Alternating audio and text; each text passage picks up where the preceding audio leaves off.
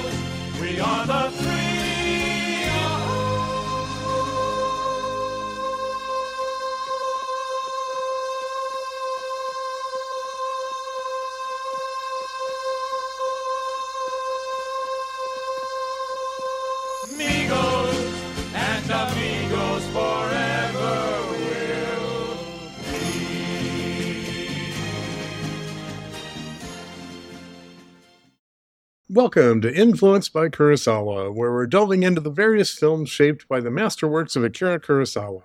In this case, his masterpiece, The Seven Samurai. Today, we're going on the less serious side with the 1986 comedy Three Amigos.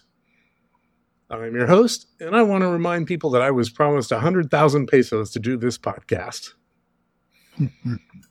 My co host is Guy, who never heard a male plane joke that he didn't like. Yeah. Although I wouldn't say I've heard a, a plethora of male playing jokes. Uh, I don't know if you recall, but years ago, could have been for the podcast. I think it was before the podcast anyway. You introduced me to this movie by describing the male plane joke, uh, and then I Yeah. then I went and watched it. So I, that's why I was familiar with it. Yeah. That, that does sound like something I would do. So, um, context of this, of course, uh, well, very influenced by Seven Samurai slash Magnificent Seven. We, you know, there's no way to know which one they were really looking at, or, or certainly they were looking at Magnificent Seven because there's a particular reference in there to that.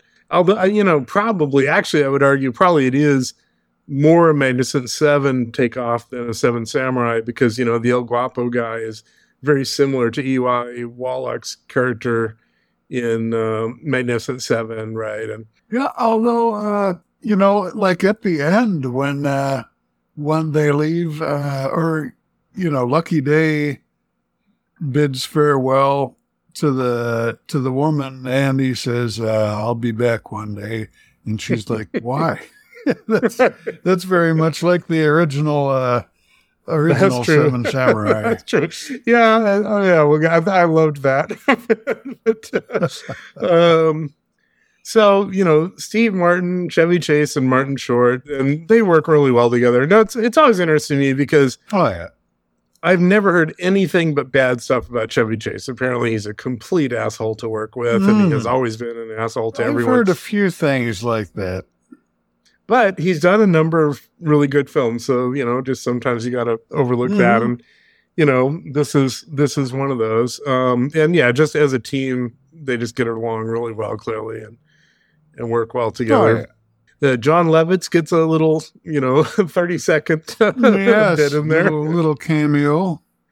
and phil hartman i didn't even notice him in the credits. Maybe he was i didn't look and i didn't know if they might have taken him out because, uh, you know after he got killed or something but uh uh, he has an even shorter bit than Jon Lovitz, but and Joe Mantegna. Clearly, all three Yeah. of them, Lovitz, Hartman, and Mantegna, are in the same scene. So it seems like they were like, because the rest of the stuff, aside from Martin, Chase, and Short, is a bunch of actors that you know are not big names. So I think that they wanted to have one scene with names that they could promote or something. So they're all sort of in the same scene as, the, Mm, as uh, film, Yeah. uh, you know, executives.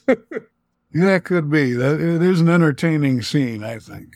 Yeah, where you know John Mantegna is the film uh, guy, Harry Flugelman. The uh, cigar chomping Hollywood executive. yeah, upset that their films haven't been making money. I mean, they think they're huge stars, but it, the implication is the reality is that they're kind of B level, right? They, they don't their films don't do a lot of business and stuff, but they Yeah, feel like at they're the big very deal. least. One of their recent films didn't because it strayed from their formula, which is they go help out the peasants. You know, they're the good guys and the heroes, And then they did one that's I don't remember what it's called, Amigos Take Manhattan or something like that, where it's just all they're out out out in the town and high society and all that. Yeah, so I think and- the I think the executive was right probably on that count. although he wants them to do another one that sounds like it's not up there thing. Uh, yeah, so, or he's threatening them to do this one. I forget exactly what it is. Yeah. Also, Randy Newman was very involved in this. Now he's done songs for a lot of films, but not only did he work on the music, but he was a co-writer of the script uh, with Steve Martin oh, and John Landis. I so I didn't- thought that was interesting. Yeah, I didn't didn't pick up on that. I saw at the end that all the there's like three songs and they all give him the writing credit for it. Yeah, it's funny. Uh, but yeah, Uh, I remember. I think it was related actually to Toy Story. 'cause, You know, he did he did the music for that. I mean, I mean, did some really great music for it that has you know sur- persisted ever since. You know, you've got a friend in me, like that. And oh, I've heard that. it, Yeah. It's funny. I think it was on 60 Minutes. You know, the guy was interviewing him, and clearly the 60 Minutes guy was thinking that like, oh, he's on hard times. He's doing soundtracks like Toy Story you know a, a kids show must be whatever. And then Randy Newman's like, yeah, I guess 750,000 for each soundtrack, and the guy's like, oh, okay. Guess he's getting by. directed by John Landis, and that's always a little problematic. I like John Landis and I like his work, but you know, he can't escape that he made a serious mistake. You know, when they were making the Twilight Zone movie, they had some kids on set and they were working longer hours than they were supposed to, and they broke the rules. And they had a stunt helicopter that would crash, and when it crashed, the uh, blades of it killed the two kids and, and one of the actors. and it Vic was- Morrow, yeah. Yeah, it was completely avoidable. They were breaking the rules, and he's never kind of recovered from that, right? Uh, even though he did some great Oh, work. yeah. And there is actually, uh, uh, I hadn't realized that Landis was the guy who did the Twilight Zone, the movie, but there was at the time a uh, kind of popular joke uh, that I, it, it would be tasteless to re- relate it in its entirety, but, but you can look up the punchline if you want. The, the, the riddle is, uh, how did they know that Vic Morrow had dandruff? And so anyone who's curious can uh, go to the internet and no doubt find the answer there. now, technically, I don't know if he directed the entire film because I think that Twilight Zone might have been one of those where each sequence had a different director, um, but I'm not sure about that. Uh, so, but it's not important. to might, might have been. Yeah. So, you know, he never kind of recovered from that. Whenever people do an interview with him, he, you know, one of his conditions is he won't talk about that. But also, he's one of those directors who mm. has a great knowledge of the of film history and stuff. So it's always interesting to to see him talk. Now, did he do American Werewolf in London? He might have. Let me Not check. sure. it. And I'm thinking maybe did he do Animal House? Uh, yeah, I'm pretty sure he did that. Uh, American, yeah, John, he did American Werewolves in London. Uh, let me do a quick check on the Animal House, and he did Animal House. Yeah, so I mean, you know, he did some really influential films before he sort of was in the doghouse. You know, um, Yeah. I mean, there's a point where you know, problem. One of the problems with the kind of thing that that he dealt with was insurance isn't going to cover you. So you know, a production company isn't going to hire you because they're not going to be able to get insurance for you, Mm. right? And so, yeah, Right. um, so he had his, I guess. Uh, well, I'm not sure how short it was, but I th- obviously it could have been decades longer. So his relatively short career was quite quite productive and quite good.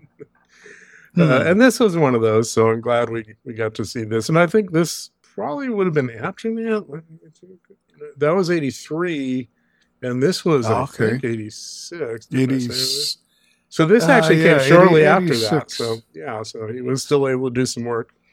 So you know, okay, all that. I mean, the whole point of this theme is we're sort of contrasting these films that were influenced by Seven Samurai, and uh, you know, I put more notes in here for this one because, unlike say Battle Beyond the Stars, right? I mean, we were pleasantly surprised by that, but it was really Yeah. just a retelling. I mean, there was not that much to talk about in terms of the story, but this one, the twist is really clever and provides a lot more content to talk about, right? The idea that, Mhm. well, so we have natives in trouble in the very beginning, and we're just told that there's a guy named El Guapo. Now, unlike uh, Seven Samurai or Magnificent Seven, they don't introduce us, uh, or Battle Beyond the Stars. They don't introduce us to El Guapo at the beginning of the film. They only tell us about him. They don't. They don't like. They don't show him coming in and terrorizing the town or anything. Yeah, we uh, we start off, I think, with seeing the uh, is Carmen her yeah, name? she's the, the, main beautiful native lead. woman that, of course, you know, someone's going to fall in love with. Yeah, and she she's already made it to the big town to uh, try and enlist help. Right. What I love is in all these films, right, especially the, you know, Seven Samurai and Magnificent Seven, we have this whole segment where they're looking for somebody and they see someone do something ethically uh, and technically impressive and they decide this is the right person for them. and so, again, the really clever thing about this is rather than seeing people actually demonstrate their skills, she and the little boy happen to go in and watch a silent film and they see it's a three amigos film and they see them vanquishing the bad guys and then this is really important to them and then at the end of the film when they're offered a reward they turn it down you know that's not what we're here for right? And one of the things i love is then carmen just they go to to, to like a telegram office and carmen decides to offer them you know uh was it a hundred thousand uh pesos and the little boy is like, well, we don't have 100,000 pesos. And she said, oh, it doesn't matter. They're going to turn it down. yeah, I enjoy that silent movie. Uh, just everything that the way it's set up, like it's not like in a movie theater in town. They're using the church as a movie theater, which, right. Uh, that that Yeah. There's a guy there just sort of hand cranking the camera, the projector. Uh, Yeah, and you've got the uh, is it the organ accompaniment or Yeah. it's, and they did uh, a just lot of work on the silent film in there. And they had, you know, some very accurate things like each of the dialogue cards has, you know, the company name and the producer name the, that we saw earlier. a Harry, Harry Flugelman, Flugelman. Yeah, that and I watch a lot of silent films. Actually, uh, donate to a silent film festival in San Francisco, and just came back a, a couple weeks ago from watching a week of silent films. And yeah, that's that's how those things were. The other funny thing they would do, they didn't do it here, but the the silent films they often do is the first card was somebody's dialogue. At the end, they would say the name of the actor for that oh, that character. So I thought that was kind of Ah. interesting. But uh, yeah, they do, you know, and uh, they do a lot of work on it, and and uh, it's it's pretty pretty fun to watch their their little show there. So Carmen then sends them, you know, this this telegram. Oh, but the other thing about it is that she has this kind of long telegram explaining everything and why they're hiring them and everything. But the problem is she can't afford to send all that text, right? Because you got to pay by the letter or the word or something. So- I'll give you the ten peso version. yeah, so the telegram operator edits it down, which has some significant impacts on what they what they get right. Uh, because it just by the time he edits it down, it actually basically sounds like they're being hired to put on a show with a guy named El Guapo. One of the different things about this movie than the other is others is that to give them motivation for going and doing this job, you know, we see them in the studio head Harry Flugelman's office, and this is where Jon Lovitz and Phil Hartman have little bits of sort of you know corporate flax. And Flugelman is Joe Mantegna, so that's fun. He gets to do something a little different here. As we mentioned, he's unhappy with their box office returns. He wants them to do a, a Geronimo picture, so that's kind of the, you know, it's uh, taking them in a different direction, and they refuse. so, because they, you know, they have, you know, integrity. And so yes, his people take their mansion and their clothes because all of them were given to them by the studio. Uh, so they're literally in their underwear as they get kicked out of the studio. And then, you know, in a convenient plot mechanism, the uh, telegram guy rides by on a bike and hands them the telegram. Telegram for the three amigos. Very fortuitous. One of the things that did survive in the telegram is this, the infamous El Guapo. So they believe that infamous means even more famous. that he must be like Mexico's top actor, and they're going to get to get to work with him. uh, then we have a sequence where they steal their costumes back, so that's fun. And it does show that they have a little bit of actual Yeah. skill because the, when when the security guards find them, they swing down on ropes and Yeah, that's make- their make big thing because there's always this. The, I think part of the, you know the implication is part of every one of their films is that they swing down on three ropes and sort of save the day, right? Uh, yeah, yeah. And also, I'll mention we see in several sequences here, Steve Martin does these rope tricks and lasso tricks and stuff, and he was actually doing those. He his Mm. career started at Disneyland or Disney World, one of the two, and in a magic shop. And he has talked about how you know he said he would redo the same stuff thousands and thousands of times, and he he learned a lot from that process. They had a magic theater that they would do shows in, and since they were literally every 15 minutes they would do a new show so you would do you know a dozen plus shows in a day and Hmm.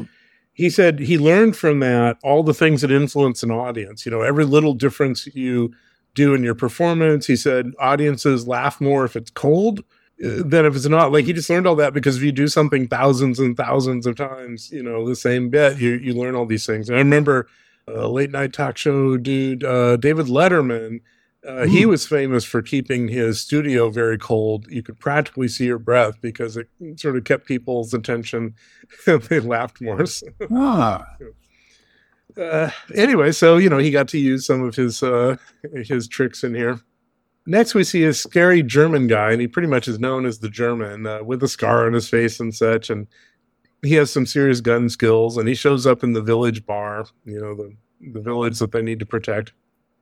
And he tells the bartender that some friends of his are going to show up soon, and they should accommodate them. and of course, and then he leaves, and of course, it's the three amigos who show up next in the bar, so they assume these are the badasses that they need to. yeah. And to make the to make the uh, bar clientele at ease, they do what what is perhaps the manliest musical number ever recorded on film. My Little Buttercup. yeah, so they do the whole song and dance.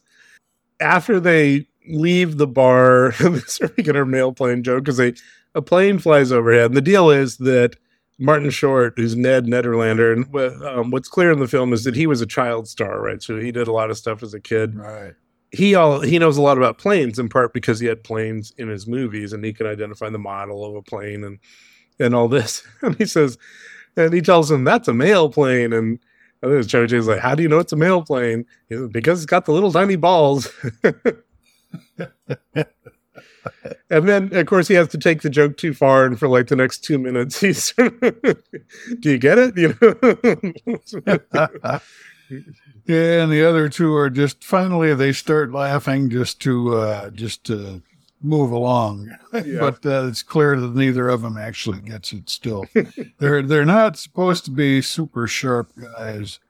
Yeah, there's that line later on where uh, one of the women says, "Which one do you like?" and uh, the other says, "Oh, I like the one who's not that smart." uh, which one is that? Yeah. And of course, now the actual friends of the German guy show up in the bar, and that doesn't go too well because they basically end up shooting a Oh, bunch yeah, of people. they're they're just dressed in very businessman like Yeah. clothes and they're sort of mild mannered looking and they walk in and the guys up on the upper balcony are like, Oh, look at the sissies. it doesn't work out well for them. Yeah. so now Carmen brings the saviors to the village. A, a big difference between this and the first two films, I'll call them, is um, the villagers don't hide from them, which was a big part in both of those, right? And they don't um, hide their women. So you know that part is just not in in this film. Right. we do the funny thing is they you know they treat the amigos to a, a fancy mexican meal and you know i mean it would be true like you know we didn't i mean a lot of ethnic food came in in the last 30 50 years in the us you know and so they don't know how to eat mexican food. Like they don't know what to do with a tortilla and all this. So chevy chase oh, is Oh, like yeah. you know holding it straight up and all the food's falling out of the tortilla. He has the great line do you, do you have anything that's not mexican and you know what they understand from what people tell them in this evening is that El Guapo is going to come in and pretend to shoot up the place, and they'll pretend to run him off. So you know, they'll all be working together. but unfortunately, a couple of El Guapos guys, a few of them, uh, you know, and this is actually the equivalent. So in the in the other films, there's like spies who come, right, or especially in Seven Samurai, and scout out the place, and that's the first encounter with the bad guys, right? In this case, it's three guys who they're waiting for El Guapo to show up, and they've run out of tequila, so they decide to go to the village and steal some tequila before El Guapo gets back. So it's a, a little less tactical than you know scoping out the uh, the village or something. Oh yeah. When they show up, you know the villagers call out the three amigos, and they realize it's their time to put on their performance, and they put on a song and dance routine for the invaders. And it confuses the bad guys so much that they flee. and it gives the villagers hope that they've chosen the right guys. Then we see El Guapo's fortress, and it turns out it's just one little scene, and they don't really do anything else with it. But it turns out that he's this sort of creative photographer. You know, he puts together people in these scenes and um, with a special background or whatever, and shoots them, and he's really yeah, into it. he's he's got this very elaborate uh, staged, you know, just a small little set, you know, maybe 10 or 10, 12 feet wide, but it's like a Middle Eastern harem. And he's got, you know, really, you know, costumes and the whole, whole nine yards just in that tiny little space. He's, uh, so yeah, he's, uh, he's got diverse interests. So the next morning, so the the village, you know, has had a celebration that night, and the amigos got very drunk, so they're all hungover in the morning, and they're all sleeping in the same bed. And uh, then they're told that El Guapo is arriving. And they're like, oh, we have to do our performance at this time in the morning. Okay. and they go out and you know do their their song. I don't remember if it's exactly a song and dance routine, uh, but uh, they do that kind of stuff. And El Guapo finds it very funny, and he tells his henchmen just kill one of them. And I, I have to say, I, I I don't know if I've ever seen him in anything else, or if I have, I didn't recognize him. But uh, the actor who plays El Guapo is really entertaining. Actually, a lot of the actors in this who are like people that you may never ever see in anything else are just uh, very memorable uh, characters. And uh, um, who who else was the one that came to mind? That's uh, well, his henchman uh, Jefe is is one, but yeah, there's there's somebody else that came to mind and pop up sooner or later. I'm sure. yeah. Anyway, His, so his name is Alfonso Arau, and he's been in a lot of stuff for 40 years, but probably most famously uh, Like Water for Chocolate, which came out a little while after this, which his Hmm. wife wrote the book for. Of so um no, uh, I've I've heard of it. I Yeah. never saw it. And so you know he tells his henchman just kill one of them, and his henchman shoots Steve Martin in the arm, and of course Steve Martin is shocked and pissed off, and because he figures he thinks the guy's an actor, so he runs up to him and says, "Eh, "Show me your gun," and takes the gun and takes out the bullet, and you know, and he's like, "You're in a lot of trouble, Mister." And this is all unfortunately reminiscent of the relatively recent Rust thing, where uh, you know someone actually was shot on the set of the film. Oh, geez, yeah, the uh, Alec Baldwin. Oh, yeah. Hmm. Um, and there's, you know, uh, there's a lot of different feelings about that. And he got off in the end because the prosecutors acted very badly. Um, they were out for fame and fortune and they violated their principles and everything. And, and that ended up causing the, the lawsuit to be dropped because they handled it so badly. And there are people like, well, you know, this was just an accident. He shouldn't be held responsible. But he was the ex- producer on a film that had had at least three negligent discharges of guns. No. Now, you you should never have one. There should not be a live gun on the set unless it's been planned for and everyone knows it, etc. To have multiple negligent discharges is incredible and extremely Mhm. unusual. So this was a very very badly run set. He was a producer on the set. He knew about these, you know, problems, didn't fix them, and he took a gun, he didn't check it, and he shot it at somebody. And there's multiple issues with this if you understand gun culture. One, you never ever uh, shoot a gun without checking it. Now there'll be actors say, "Oh, we don't do that" or whatever, and it's like, well, but that's what you're trained to do, and they train you on these, and you know they had training on this one. It was said that he didn't pay attention to the training and all this. because he'd been on many films, but you know, I took uh, a, a gun course, and in that course, you know, one of the things they did to, to make this point was they passed an empty gun around to every single person in the classroom and every person when they gr- took the gun was responsible to first check that it was not loaded. You know you never trust the person who gave it to you even if they tell you it wasn't loaded you Mm. always check. So you know they're on a set where all this bad stuff has happened. They have an inexperienced person you know in charge of the guns. They've had negligent discharges then he does the other thing which you never ever do not even on a movie set you do not point a gun at someone Right. when it looks like they're pointing a gun at someone, that's an illusion, right? That other person isn't really there, or they're pointing it in a completely different angle, but you can't tell um, because Right. of, of how it's shot, right? So you never point a gun at a person, but he pointed a gun at someone and shot them. So Mm. yes, he didn't intend to, but the idea that he didn't have responsibility is ridiculous, right? You know, Yeah. absolutely he had responsibility that i don't think that means he should have gone to jail or something and in fact what he ended up doing was he did settle a civil case with the family and that may be entirely appropriate right as as the um as the punishment for it but to say that you know this is just an accident and he wasn't responsible i i just completely disagree with Yeah, and that's just I mean even even just in general firearms ownership, I I know there are there are like three or four fundamental rules and one is every gun is always loaded. Mhm. Uh, even if you have every reason to believe it's not. You know, one is you don't point it at anything that you don't want to shoot. Keep your finger out of the trigger guard until you uh, until you are actually ready to fire. And then uh, there's one more that's eluding me at the moment, but uh, but there, I mean, those are like those are fundamental if you've Right. done anything with guns, right and and alec baldwin of course has been in dozens of films with guns so he's gotten this training many many times you know and he knew he knew those rules. Anyway so steve martin is appropriately pissed off that this person he thinks is an actor actually shot him. And, uh, uh, and and then in the process of telling the guy off and you know taking the bullet he kind of figures out what's going on. He goes back Yeah. to the others and he's like oh this is real. And they're going to kill us.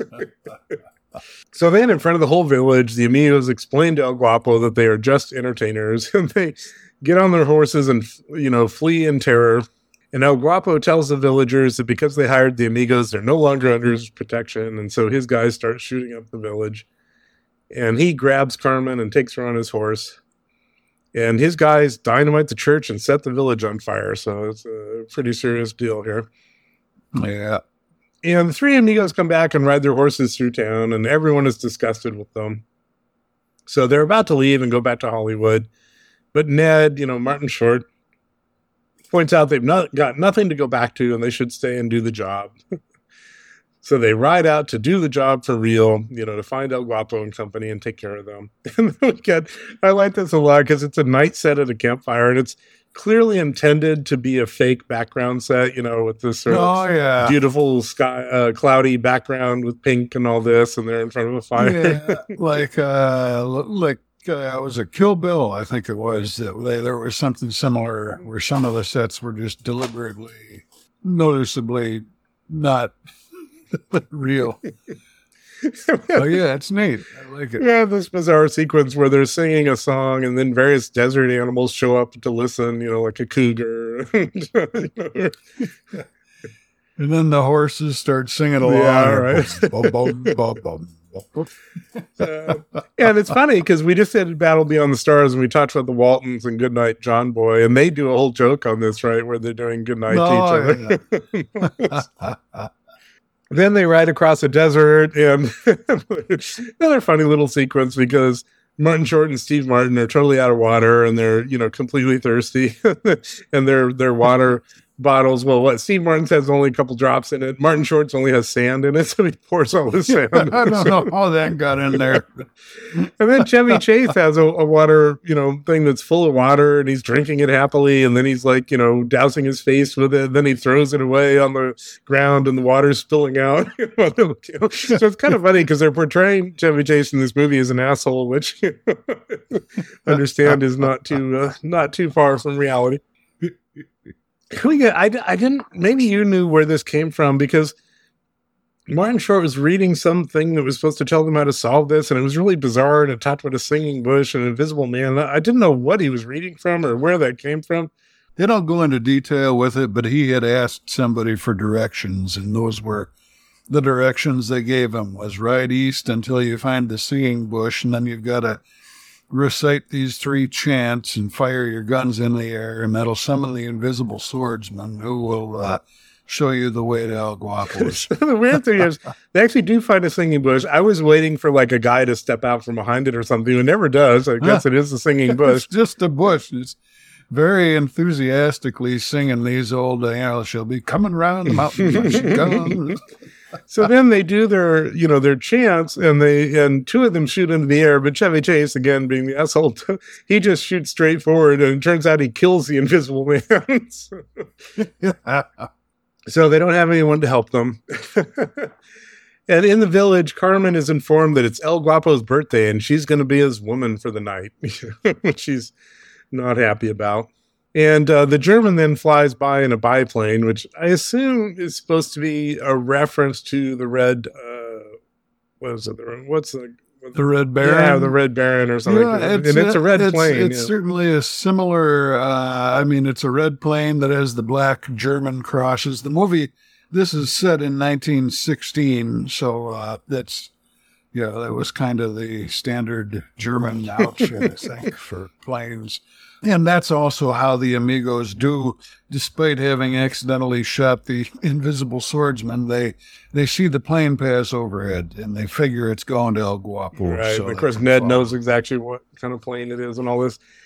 Uh, so the amigos, you know, get back to the village and case it, and it's completely surrounded by El Guapo's men. And then a supply of guns shows up, you know, boxes and boxes of guns. So that's not a not good. But they decide to infiltrate. You know, they decide to do their their drop in on the ropes thing. It turns out the German is a huge fan of Martin Short. Or, you know, he was originally like he was watching films as a kid and he saw, you know, uh, Ned Nederlander's uh, uh, child films and how great he was with a gun and everything. And it inspired him to practice day after day to get good at drawing and shooting a gun. And then he was completely crushed when he discovered that Ned's uh, draw speed was based on trick photography. That it all it all fooled him. or that uh, that Hollywood in general does tricks like that. But Ned insists that no, he really is good. Yeah, The guy doesn't want to hear it. He challenges him to the duel. Yeah. yeah. And uh, it turns out Ned is actually a great shot. and Yep. and uh, this turns out this is sort of key in the film. So you know he's he shoots him.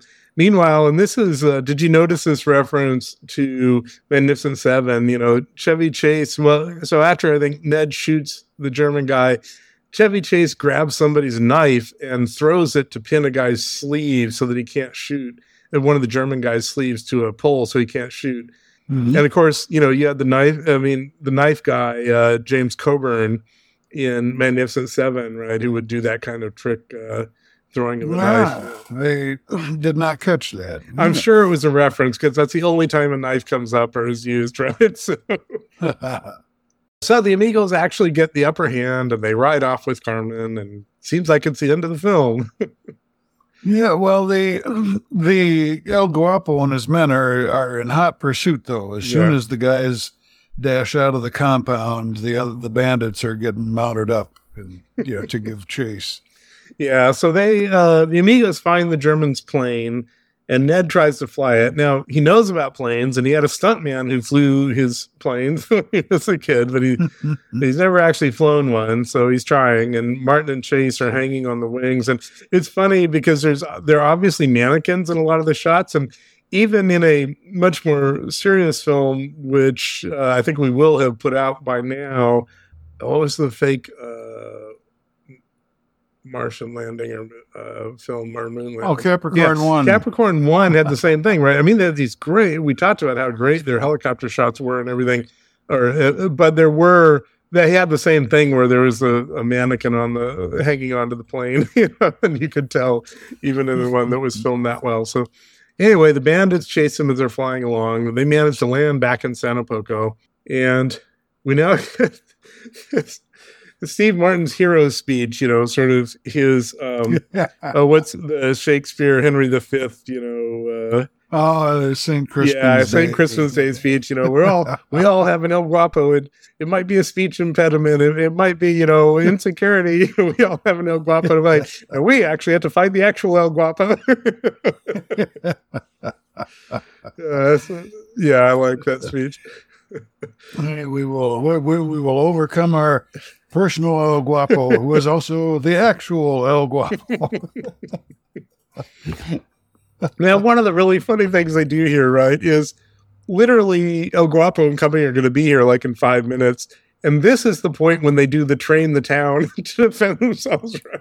Like, you have five minutes left, and now you're going to train them, which, uh, you know, I think it's just a really funny Well- take on that. oh yeah. Although since they had the advantage of the plane, they they got a good lead on the Yeah. bandits because they, they they were they were presumably a ways off from. Still, it's kind of funny because, of course, in Seven Oh, Samurais, yeah. they spent like days training the town, right? You know, yeah. Uh, so and and uh, Martin Short's like, well, what, you know, everyone has a special skill. What's your skill? And they're like, well, uh, sewing. and they it turns out they do something really clever with that, right? Yeah. So we see a bunch of mad sewing going on, but also in a reference to certainly to Seven Samurai. Uh, Chevy Chase uh, is digging trench with some of them, which will actually become important. So you know, it's very similar to Seven Oh Samurai yeah. because they want to, you know, uh, basically have a uh, the horses fall into it and that sort of thing. Um, and so we see a bunch of mad sewing, but we don't know what they're sewing. And then El Guapo's people arrive, and from the top of the building, the three amigos start shooting at them, and they're shooting back. And then there's another three amigos from another building. There's more amigos running down all over the place. What you realize eventually is that how they use their sewing is that they created a whole bunch of amigos costumes, and everybody's running around in them. I mean, in reality, it's not that helpful because it doesn't really change anything, like whether they were at the amigos costumes or not. They were shooting at them, but it's but I think it's pretty funny and, and works in the. In Oh yeah. It's a it's a little psychological demoralization. Plus, it gives gives the opportunity for some pretty funny scenes because every time you see somebody in these amigos outfits, they're very distinctive. You know, black mariachi type outfits, and they're always it's always Steve Martin and Chevy Chase and Martin Short, even though. It's supposed to be everybody in the town in these outfits. It's always you see their faces and they're just everywhere at once. Yeah, and then you know a bunch of them run their horse into the trench that Chevy Chase had created with people uh, had a bunch of water under it somehow, and and this just demoralizes everyone. So uh, Guapo's men flee, and he's all alone, and uh, he gets uh, you know he's all alone. He gets shot, and the amigos are standing over him, and then dozens of other amigos come out, and this is when he realizes, you know, the trick they played on him, and. uh he dies and he's buried and the amigos are ready to leave. And this is where as you mentioned carmen comes forward and steve martin says to her i'll come back one day. And she's and uh, the actress did this really well right? She was thoroughly confused that why? And he, he says like well i thought we might well never mind. So, so they cover the whole romance angle that was a huge part in uh, seven samurai you know is covered in those two lines right and then the village gives them all that they have but you know they're uh, they're better people now and they they return it and ride off into the sunset. That's the end of our film. And uh, one thing that I may as well mention, since this is where the music would start playing, is that I love uh, not just Randy Newman's songs, but but the whole every musical aspect of this. You know, the main Amigos theme and the uh, the music that accompanies the silent movie. It's just uh, it's really neat music. I mean, it's similar in my mind anyway, very comparable to the quality of the theme to the Magnificent 7 You Mhm. know how memorable and uh, uh, you know toe tapping, so to speak, that that is. Yeah. Uh, so just just a lot of stuff I really like about the movie. Well, and I would say, like Magnificent Seven, one of the things that impressed me about this, even though it's you know it's a comedy takeoff on these films, they don't skimp on anything, and and you know everything is quality. Like I say, the music, the acting, the jokes. Even though the jokes are pretty juvenile at some points, but Oh yeah, it can get very silly. That's Yeah. worth being aware of. but there's a certain kind of um, satire film which is just sort of winking at you and you know has bad acting or doesn't care or whatever. And this is not that right? I mean this is a really Hmm. high quality production that isn't just redoing that story but really is adding its own uh, twist to it right? The whole silent film thing is really clever and works really well. And uh, you know and the whole idea of them thinking that these movie stars are real and will be able to save them i think is a great idea. It's maybe worth mentioning that uh, the movie Galaxy Quest, which came out sometime later, has, has a very similar premise to this as well. Yeah, and it's also an amazingly high quality film, right? I mean, it's set up really well. Uh, we really should cover it sometime. There, if you've never Oh, seen yeah. it, there's a great documentary about it that came out like uh, 20 or something years after. Really worth watching. Um, I, I just watched that uh, maybe within the last month or so, Oh, I think.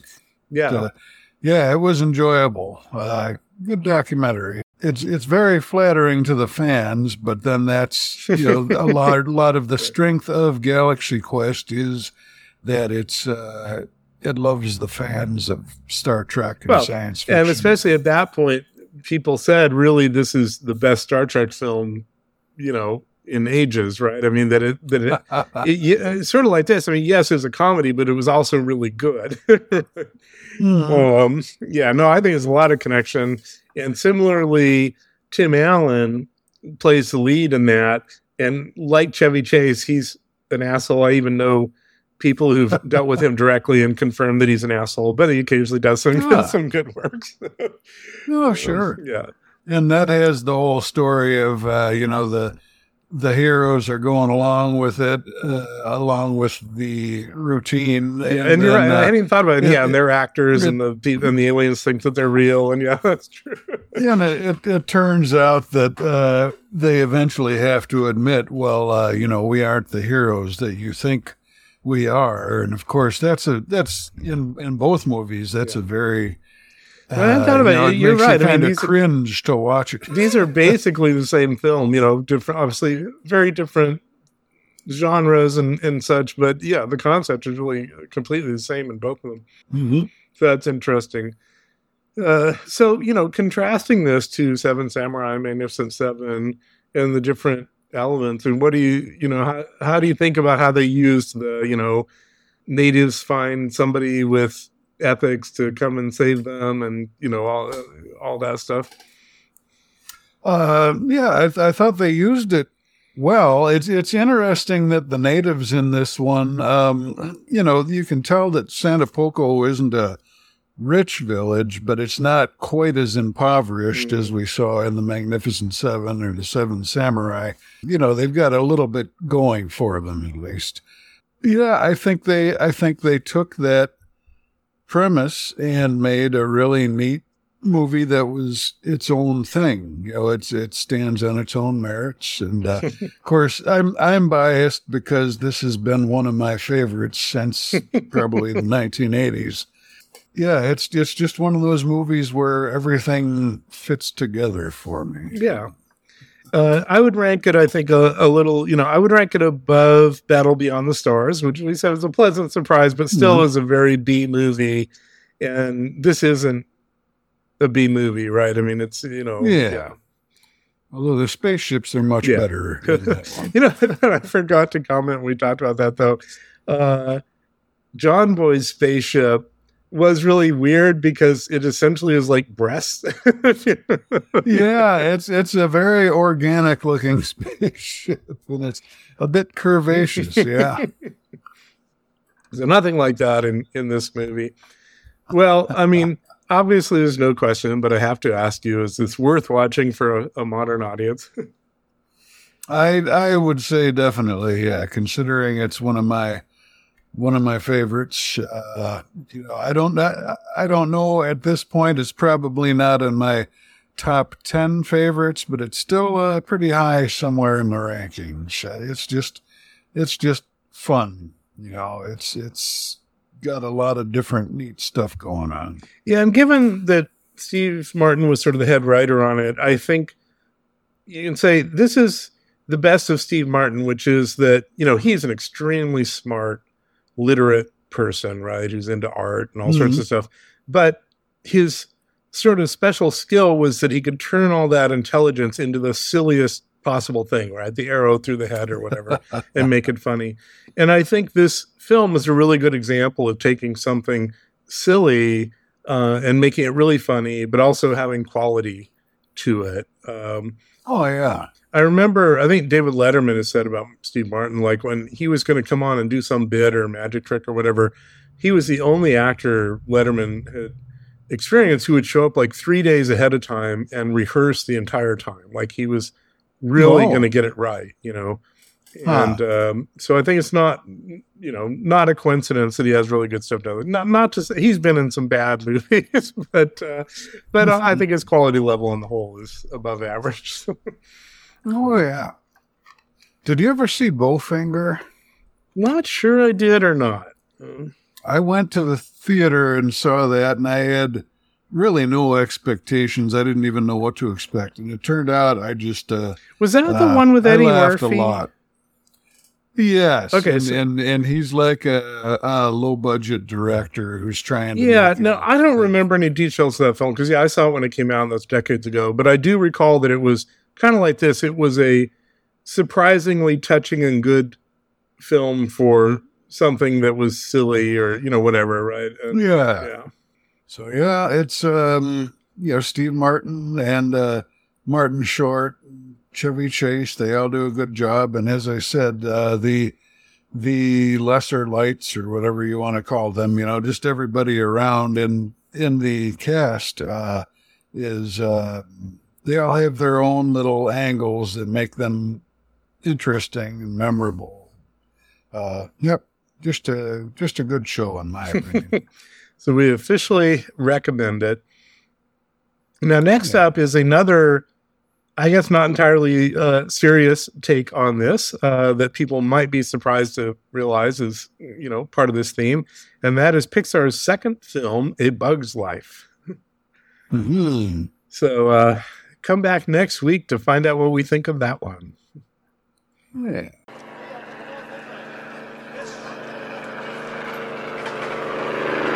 What is that? It's a plane.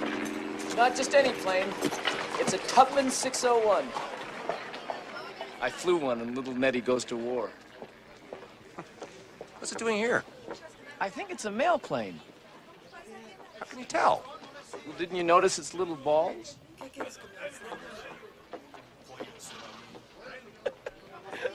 Little balls.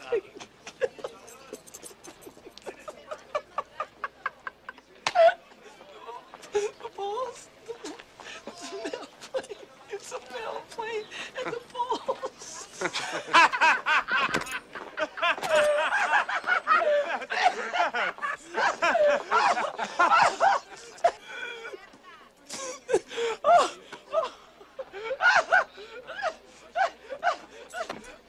Let's go find out where we're supposed to be.